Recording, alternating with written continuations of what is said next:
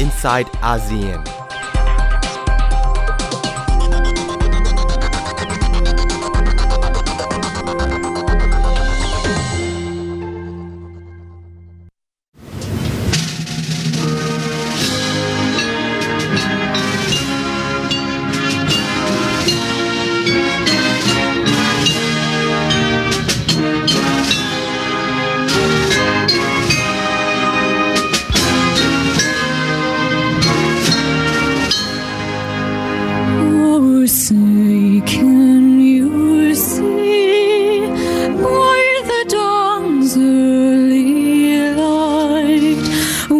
nosso.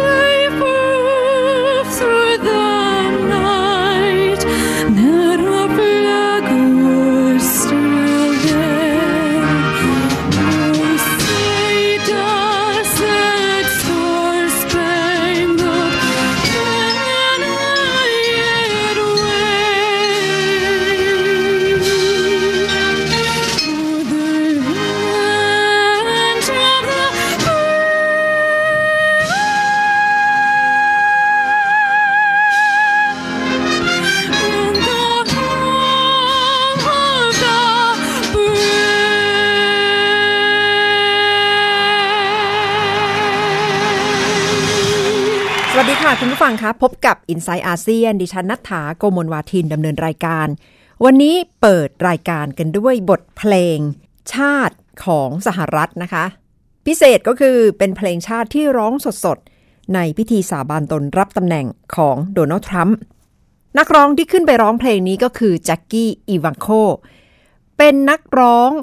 วัยรุ่นวัย 18 ปีที่โด่งดัง นักร้องโอเปร่านะคะ จากเวที America Got Talent ที่นำมาให้ฟังกันอีกรอบ เพราะกลายเป็นว่านักร้องขวัญใจวัยรุ่นคนนี้ ถึงกับท้าประธานาธิบดีโดนัลด์ทรัมป์ว่า อยากจะขอไปพบกันแบบพูดคุย พบกันตัวเป็นๆและอยากจะนำพี่สาวของเธอซึ่งเป็นคนหลากหลายทางเพศ ไปร่วมประชุมด้วย เพราะต้องการที่จะให้ประธานาธิบดีเข้าใจ ความเป็นคนหลากหลายทางเพศ ที่ถึงกับออกมาท้าผ่านทวิตผ่าน สื่อของนักร้องสาวแจ็คกี้คนนี้ก็เพราะว่า ประธานาธิบดีโดนัลด์ทรัมป์ระบุว่า จะกลับคำสั่งของประธานาธิบดีโอบามาที่ออกมาก่อนหน้านี้ว่าจะให้คนหลากหลายทางเพศสามารถเข้าห้องน้ำได้ตามเพศสถานะ หมายถึงว่า ถ้าคุณผู้ฟังมีรูปลักษณ์ภายนอก เป็นผู้หญิง ถึงแม้จะเป็นคนหลากหลายทางเพศก็สามารถเข้าไปใช้ห้องน้ำผู้หญิงได้ ซึ่งในสหรัฐถือว่าเป็นเรื่องละเอียดอ่อนในหลาย ๆ รัฐ และไม่ต่ำกว่า 13 รัฐ ไม่ต้องการที่จะทำตามคำสั่งของประธานาธิบดีโอบามา และพี่สาวของแจ็คกี้กำลังขึ้นศาลอยู่ที่พิตต์สเบิร์กเพื่อที่จะยืนยันว่า คำสั่งของประธานาธิบดีโอบามาจะต้องเดินหน้า แต่พอมีคำสั่งของโดนัลด์ทรัมป์ก็เลยทำให้ทุกอย่างชะงักไปหมดนะคะ กลุ่มคนหลากหลายทางเพศทนไม่ได้ต้องออกมา ประท้วงออกมารวมตัวกันที่ทำเนียบขาว เพื่อยืนยันว่าเรื่องนี้จะต้องเดินหน้าต่อไป เลยกลายเป็นว่าโดนัลด์ทรัมป์ก็ตกเป็นเป้าโจมตีของกลุ่มคนหลากหลายทางเพศอีกครั้ง ที่ ไม่พอใจต่อจุดยืนของประธานาธิบดีสหรัฐท่านนี้ค่ะ ก็เลยเป็นอีกหนึ่งวงที่ออกมาโจมตีความเป็นประธานาธิบดีสหรัฐ อีกด้านหนึ่งสำหรับความเป็นเศรษฐกิจของกลุ่มประเทศในอาเซียน มีรายงานออกมาโดย Price Waterhouse Cooper บริษัทบัญชี บริษัทที่ตรวจสอบชั้นนำระดับโลก รายงานบอกว่าจากการวิจัยพบว่าอีก 34 ปีข้างหน้า เศรษฐกิจของอินโดนีเซีย ฟิลิปปินส์เวียดนามและมาเลเซียอาจจะแซงหน้าไทย หลังจากที่คาดการออกมาว่า GDP ของไทยปี 93 อยู่ที่2ล้าน2.78 ล้านล้านดอลลาร์สหรัฐ ร่วงจากอันดับ 20 ในปี 2559 ไปอยู่ที่อันดับ 25 นะคะ เรื่องของอัตราการเกิดติดลบกำลังส่งผลกระทบต่อเศรษฐกิจโดยรวมของประเทศแล้ว เพราะว่ากำลังแรงงานลดลง กระทบกับทั้งภาคการผลิตและการบริโภคภายในประเทศ ขั้วอำนาจทางเศรษฐกิจโลกก็จะย้ายจากกลุ่มประเทศที่พัฒนาแล้วไปยังกลุ่มประเทศตลาดเกิดใหม่ โดยจีนก็จะผงาดขึ้นเป็นมหาอำนาจเศรษฐกิจโลก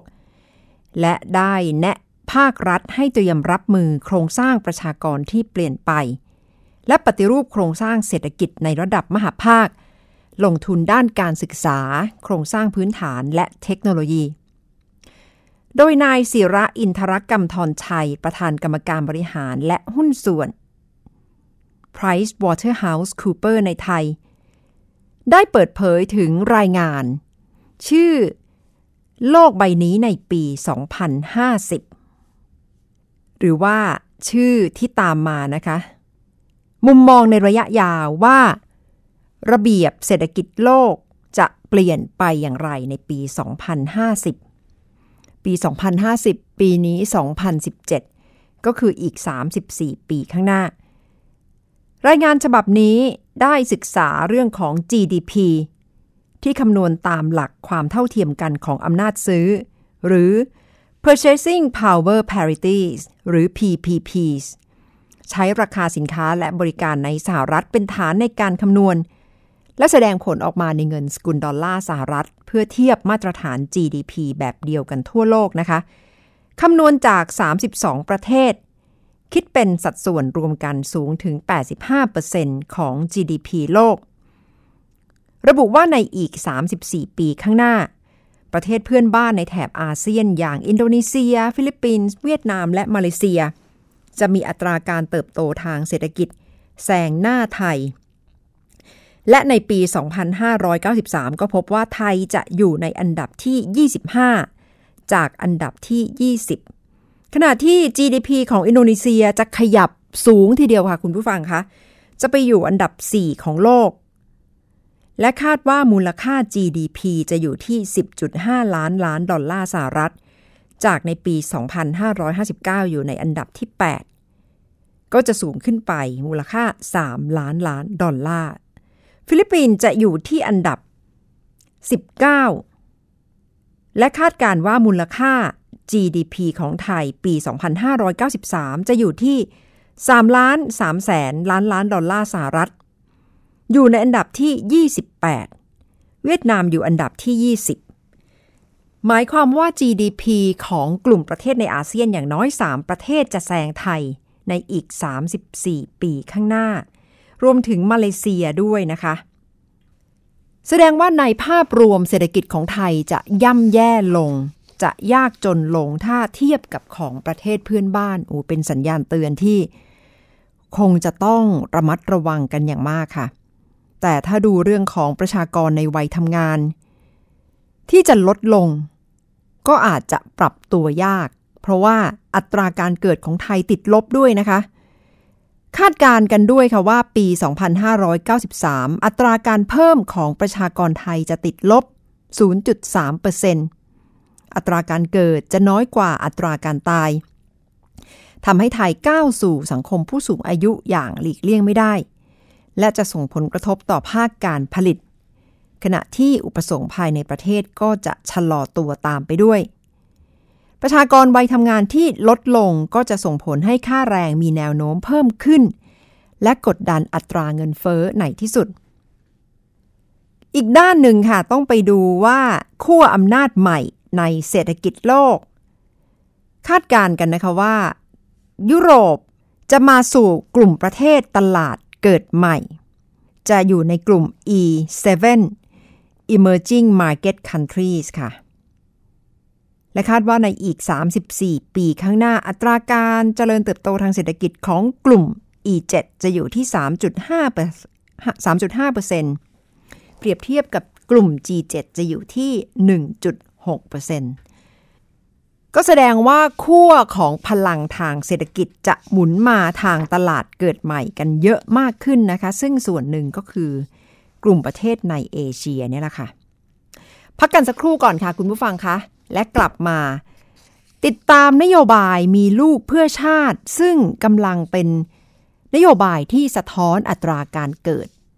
ที่ลดต่ำลงอย่างน่าใจหายในประเทศอาเซียนด้วย สักครู่กลับมาค่ะ inside ASEAN.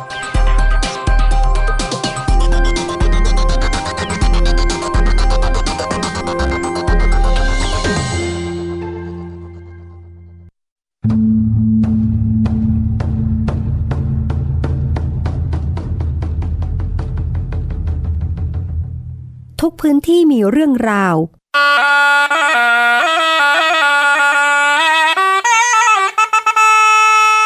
พร้อมขยายกระจายเสียง ส่งตรงจากทุกภูมิภาคกับรายการเสียงจากหมู่บ้าน ทุกวันจันทร์ถึงศุกร์ 17นาฬิกา10 นาทีถึง 18นาฬิกาทาง www.thaipbsradio.com และแอปพลิเคชัน Thai PBS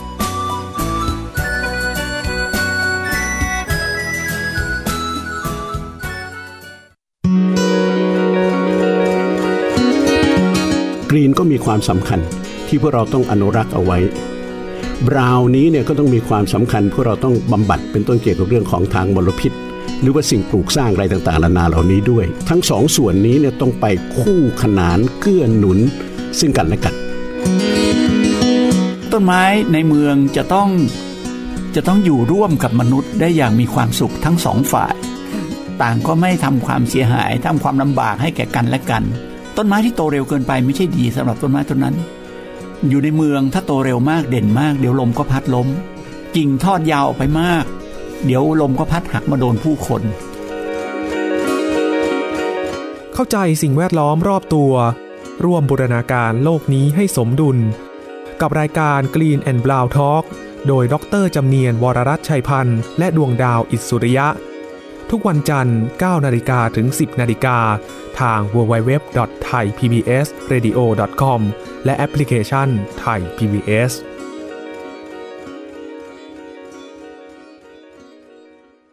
คุณเชื่อหรือไม่ ครีมหน้าใสขาวเร่งกระปุกเดียวเอาอยู่ 3 วันเห็นผล กาแฟลดความอ้วนเร่งด่วน 7 วันลดลง 10 กิโล ผลิตภัณฑ์เสริมอาหารผิวขาววิ่งเปล่งประกายออร่าภายในหนึ่งสัปดาห์ ถ้าคุณเชื่อ คุณกำลังตกเป็นเหยื่อโฆษณาโอ้อวดเกินจริง อยากสวยอย่าเสี่ยงอย่าหลงเชื่อคำโฆษณา ผลิตภัณฑ์สุขภาพโอ้อวดเกินจริง อยากสวยแบบไม่เสี่ยง ค้นหาความจริงที่ถูกต้องได้ที่ www.oy.com หรือ Oy Smart Application ด้วยความปรารถนาดีจากสำนักงานคณะกรรมการอาหารและยากระทรวงสาธารณสุข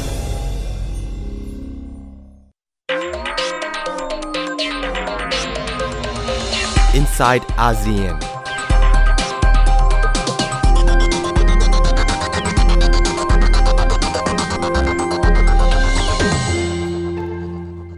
กลับมาติดตามกันต่อนะคะสำหรับช่วงที่ 2 ของ i n s i ซต์อาเซียน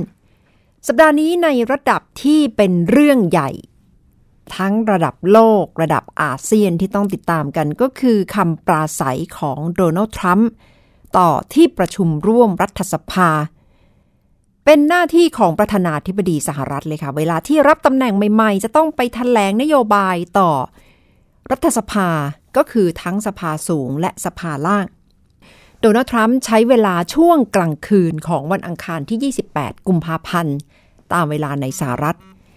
มีแถลงออกมายาวเหยียดทีเดียวนะคะ ถ้าฟังเผินๆดูแล้วเนื้อหาก็ไม่ได้แตกต่างจากทุกครั้งเวลาเขาพูดเท่าไหร่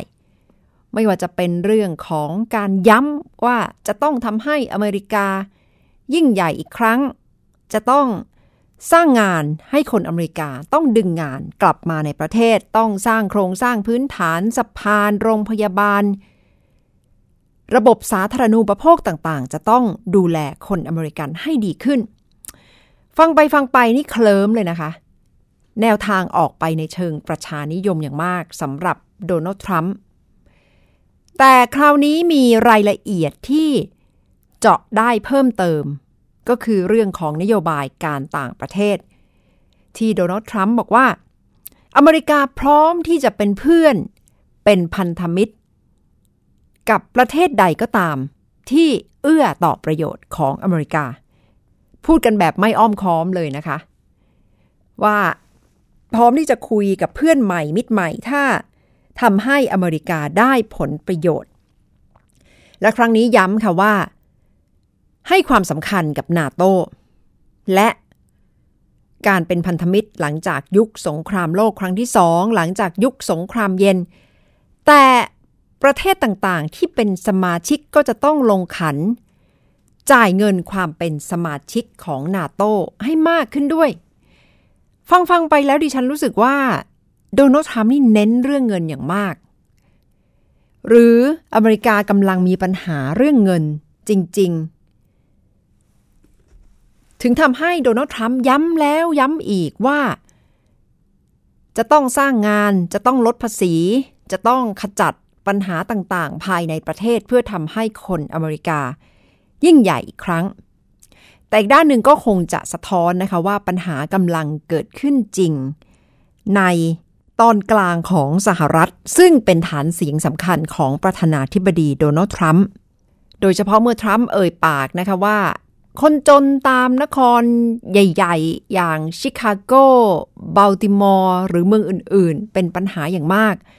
และคนเหล่านี้ไม่ควรที่จะถูกทอดทิ้งอีกต่อไป แถมยังประเมินการทำงานของตัวเองด้วยนะคะว่าให้ความพยายาม A บวก เป็นคนที่ไม่ถ่อมตัวเลยนะคะสำหรับโดนัลด์ทรัมป์และก็บอกใครๆว่าไม่รู้หรอกว่าเบื้องหลังทำงานกันหนักขนาดไหน หรือว่าจะต้องเร่งแก้ปัญหาอย่างไรบ้าง เป็นความพยายามของโดนัลด์ทรัมป์ที่จะสื่อสารนะคะ หลังจากที่ได้เริ่มทำงานมาหนึ่งเดือนเกินหนึ่งเดือนแล้วสำหรับความเป็นประธานาธิบดีสหรัฐ ถือว่าเป็นวันประวัติศาสตร์ค่ะ เพราะว่าจะว่าไปท่าทีของโดนัลด์ทรัมป์ดูเหมือนจะอ่อนโยนลดความแข็งกร้าวลงไป และพูดว่าถึงเวลาแล้วที่จะต้องสร้างความเป็นหนึ่ง ให้กับสังคมสหรัฐเพื่อเดินไปข้างหน้าด้วยกัน แต่ดิฉันไม่แน่ใจนะคะว่าคนสหรัฐ พร้อมที่จะฟังโดนัลด์ทรัมป์มากน้อยแค่ไหน แต่ก็ได้เห็นความพยายามที่จะสื่อสาร เพราะว่าก่อนหน้านี้พยายามที่จะเน้นความแตกแยก เน้นความแตกต่าง และไม่ได้พยายามที่จะยื่นมือไปสื่อสารกับฐานเสียงจากพรรคเดโมแครตกลุ่มคนที่ระมัดระวังเรื่องของศาสนา และมีความคืบหน้าเพิ่มเติมเรื่องของนโยบายการปิดกั้นคนอพยพเข้าเมืองที่โดนัลด์ทรัมป์ประกาศว่าจะตัดชื่อ ประเทศอิรักออกจากประเทศที่ถูกสั่งห้ามเข้าสหรัฐค่ะ สำหรับโดนัลด์ทรัมป์เองก็คงจะต้องติดตามกันต่อไปนะคะ เมื่อจุดยืนชัดเจนแล้วว่าการประกาศถอนตัวออกมาจาก TPP โดนัลด์ทรัมป์บอกว่าเป็นเรื่องที่ดี ที่เราจะได้หันมาเร่งสร้างงานในประเทศ เพราะว่า TPP เนี่ยเหมือนกับย้ายงาน ยกงานของคนอเมริกันไปให้คนอื่น สร้างความผิดหวังไม่น้อยให้กับประเทศในเอเชีย อาเซียน ที่ตั้งหลัก ตั้งไข่กันไปก่อนหน้านี้ โดยเฉพาะญี่ปุ่นและสิงคโปร์ซึ่งเป็นตัวตั้งตัวตีในการเปิดข้อตกลงการค้าเสรีนี้นะคะ ญี่ปุ่นถึงกับมีความพยายามว่าเอ๊หรือเราควรจะเดินหน้ากันต่อ และทรัมป์ก็ได้ย้ำถึงคณะกรรมการเฉพาะกิจที่ตั้งขึ้นกับแคนาดา เพื่อที่จะทำงานร่วมกัน ความเป็นหัวหอกของการค้าระดับโลก ความเป็นผู้นำระดับโลก เป็นแกนนำของโลกาภิวัตน์ ทุนนิยมแบบโลกาภิวัตน์ดูเหมือนจะจืดจางลงไปนะคะ ในยุคของทรัมป์แต่นโยบายด้านกระทรวงกลาโหมก็เห็นว่าเพิ่มขึ้นอย่างจริงจังถึง 10%ค่ะ เพราะฉะนั้นโดนัลด์ทรัมป์ย้ำแล้วว่านโยบายด้านความมั่นคง จะเป็นเรื่องใหญ่ในเรื่องการต่างประเทศของสหรัฐ ซึ่งประเทศในเอเชียก็คงจะต้องติดตามกันให้ดีว่า จะส่งผล ต่อโครงสร้างต่างๆ ที่เกี่ยวข้องกับเอเชียมากน้อยแค่ไหนค่ะ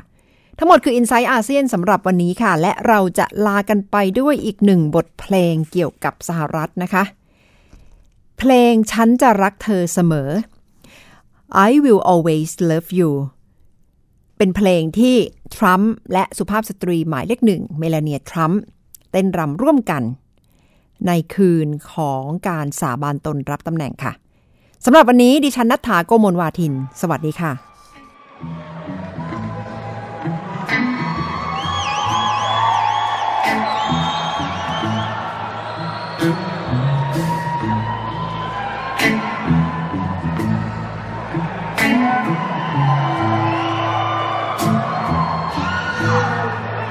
Here I should stay.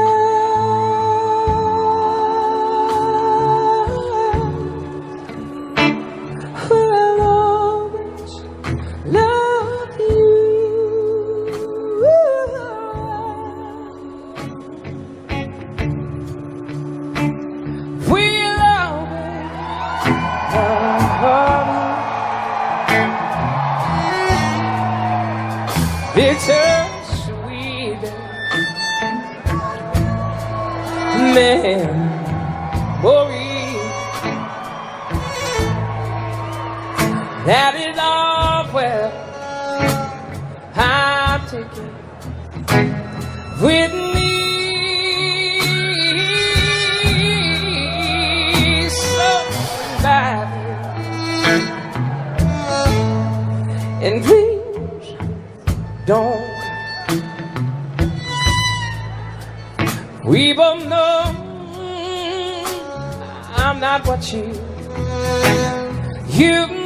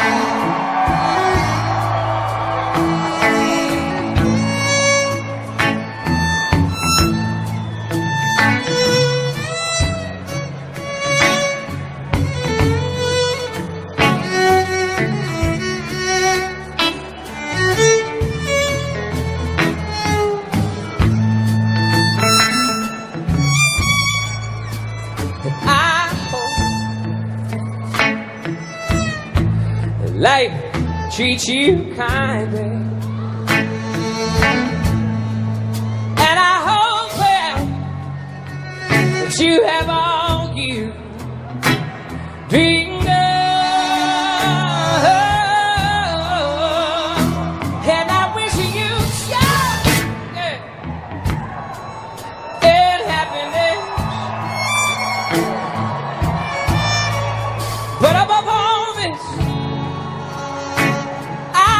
I